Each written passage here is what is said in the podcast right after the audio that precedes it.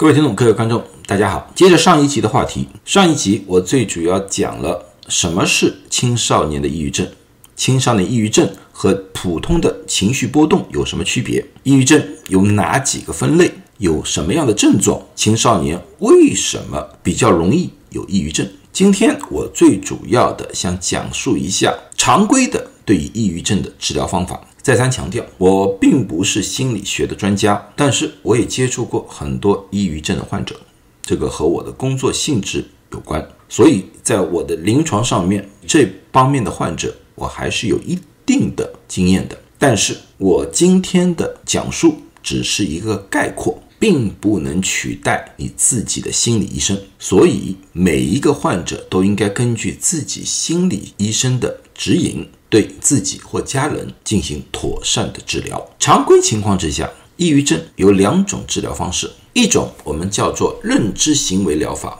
另外一种就是药物。这两种方法哪一个更加好，在医学界一直有各种各样的讨论。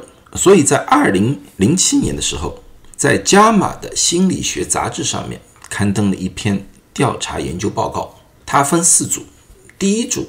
就是用认知行为疗法对患者进行治疗。第二种，使用最最常见的抑郁症的药物，叫做选择性血清素再摄取抑制剂，缩写 SSI 药物进行治疗。第三组是两种的混合，最后一种就什么治疗都没有。这四组对比下来，发现混合治疗的方法效果最好，然后是药物治疗。然后才是认知行为疗法，但是这三种不管哪一种，他们的效果都比完全不治疗的对照组要好。所以说，这个调查报告认为，对于任何一个抑郁症患者，特别是青少年抑郁症患者，在治疗上面应该是多方位的，而不是单纯的使用某一种疗法。那么，我把这两种疗法大致的和大家介绍一下。第一种我们叫做认知行为疗法，认知行为疗法就是经常我们所说的谈话疗法，就是说和某一个心理学的专家进行谈话，进行互相的了解，而这个心理学专家并不是只是在那边听你说话，他要帮你分析产生抑郁症想法的或者抑郁症情况的原因。让这些想法得到及时的更正，并且教患者如何正确的应对这一类事情。他的治疗步骤其实是很简单的，它分四步。第一步，他会让患者进来谈论一下最近让他困扰的事件，然后会第二步会咨询患者为什么这个事件会让他感到困惑。接下去，这个治疗师就会帮他分析为什么这个想法。是消极的，是不正确的。最后是关键的一步，就是如何重新分析、理解这个事件，让这个患者有一个正确的、积极的一个想法。举个例子，如果说一个孩子到了治疗室，他说这段时间我非常郁闷，因为我的老师针对我，让我难堪。一个正确的心理学家当时就不应该直接的否定或者直接的肯定。这个孩子的说法，一个标准的生理学家必须要让这位患者把这件事情说清楚，不要过早的下结论。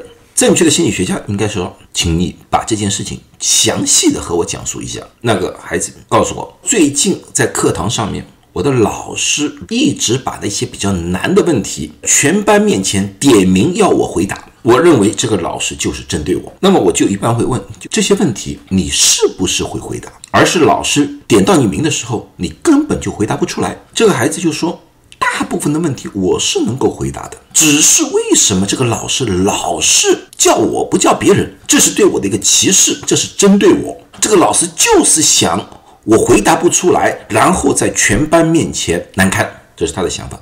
这个情绪。是一个消极的、不积极的一个情绪来的，而这个情绪让孩子进入了某种忧郁状态。那么接下去我们要帮他进行重新的分析。我们的分析就是说，你先要看到你是能回答大部分这些问题的，你是不是可以看到老师是认可你的能力，认为你在这一方面比其他同学更加优秀，他相信你可以回答出问题，他不是让你难堪，他是不是比其他同学更加看重你？你看这个想法就变成一种相对积极的。一般这么样回答之前，我就会问他：你这堂课的成绩是怎么样的？过去你和老师怎么样交流的？你有没有和老师交流过？把这件事情弄得清清楚楚，然后再用一些积极的、正确的想法教育他。最后我会说，如果你这件事情还是困扰你的，你可以直接找那个老师去谈，或者说我们现在就可以给这个老师打个电话，我们一起和这个老师谈，看一看。这个老师到底是怎么样一个想法？不应该自己蒙在那边胡猜，这就是认知行为疗法的一个非常基本的一个案例来的。当然，这个是一个基础，有些案例会很复杂，非常难以分析。但是这个基本的疗程是这个样子的，而且这种谈话疗法、心理疗法是一种合作性的，也就是说，这位患者需要。把自己的事情能够原原本本的、不加掩饰的告诉你，你也要为这件事情进行保密。这是一种合作的疗法，而且是个例的疗法，就是每一个事件就要进行分析。所以说，这种疗法长远来说的话，确实可以帮助患者克服很多困难，可以让患者建立正确的思维方式，但是绝对无法。立竿见影，往往需要几个月，甚至于几年的时间，让这个患者纠正那些消极的想法。如何比较快速的解决一个抑郁症的问题？那么就是药物来的了。其实抑郁症的药物有很多种，刚才我说了，现在。经典的或者说最常用的是选择性血清素再摄取抑制剂，叫 SSRI，它里面有很多很多种。另外，我们还有血清素和去甲肾上腺素再摄取抑制剂 SNRI。今天我不具体的每一个药物进行和大家进行分析了，但是基本上来说，大部分的患者会用 SSI 这类的药物，因为它的副作用相对来说比较少。但是必然是个药物，所以它必然会有各种各样的副作用，包括食欲的改变，甚至于体重的改变，这些往往阻挠了一些家长给孩子们用药。社会上有一些说法，就是说啊，这些药孩子吃了越吃越蠢了。也有人说这些药物吃了之后，孩子就无法停药。更有人说这些药物吃了之后，孩子们更加容易自杀了。各种说法都有。有一点我可以告诉大家，这些药物确实有很多种的副作用，不否认。但是这类药物使用前和使用以后，对于抑郁症患者来说的话，特别是有紧急症状，是有很大的帮助的。这个药物和认知行为疗法相结合的时候，当青少年能够正确的去面对问题以后，这些药物是可以慢慢减量，甚至于。停止的，还是强调每一个人的症状不一样，每一个人的情况不一样，所以有些人很容易的就可以把这些药物给停下来，但是有些人可能需要长时期的服药，这是因人而异，需要自己和自己的医生配合，然后才能决定。这类药物最大的一个问题是，千万不要自己停药，不管是加剂量还是减剂量，都是需要一个循序渐进的一个过程，就是要慢慢的加量。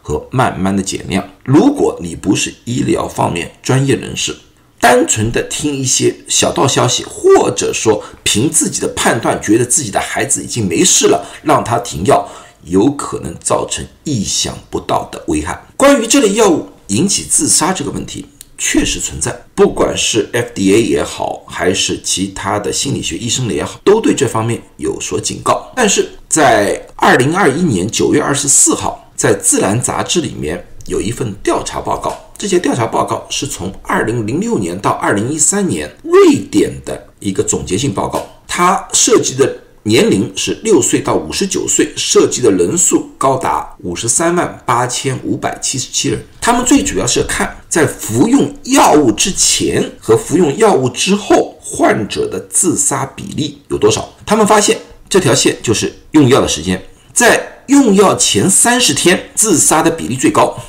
自杀的比例高达七点三五。用药以后三十天，这个自杀比例下降，下降到零点六二，而且随着用药逐步的进行，这个自杀比例处于下降阶段。但是不管怎么样下降，用药的人和正常情况之下的自杀比例还是要高。那么这个研究回答了我们几个问题。第一个问题就是说，药物的本身对于重症或者急症的抑郁症患者来说的话，有降低他们自杀比例的作用。但是这个药物的自己本身，因为他们是通过调整人脑里面的化学物而达到了帮助抑郁症患者的一个效果。人脑是一个非常复杂的结构，人脑里面的化合物也是非常复杂的。虽然我们现在有了非常多的研究，但是我们对大脑的认知还是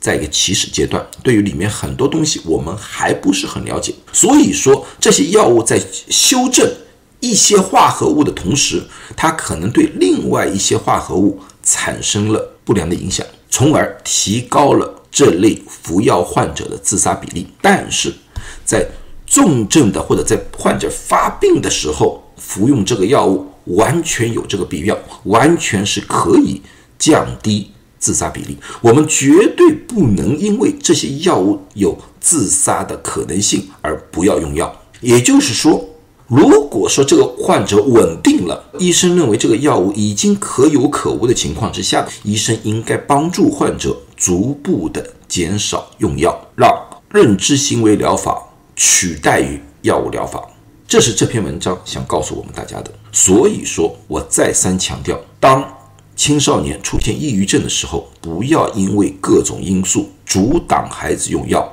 最起码要让孩子们把病情稳定下来，然后再和医生讨论考虑怎么样减药量，怎么样停药，而不要盲目的。自己做一个选择。抑郁症的治疗在整个社会当中有很大的障碍，特别在华人社区，因为一旦孩子们用上这个药的，我们整个社会会给一些青少年贴标签，老是说他们有精神病。抑郁症确实是精神类的疾病，但是在我们中文里面，精神病有些时候带有一个很强烈的歧视性的一个语气。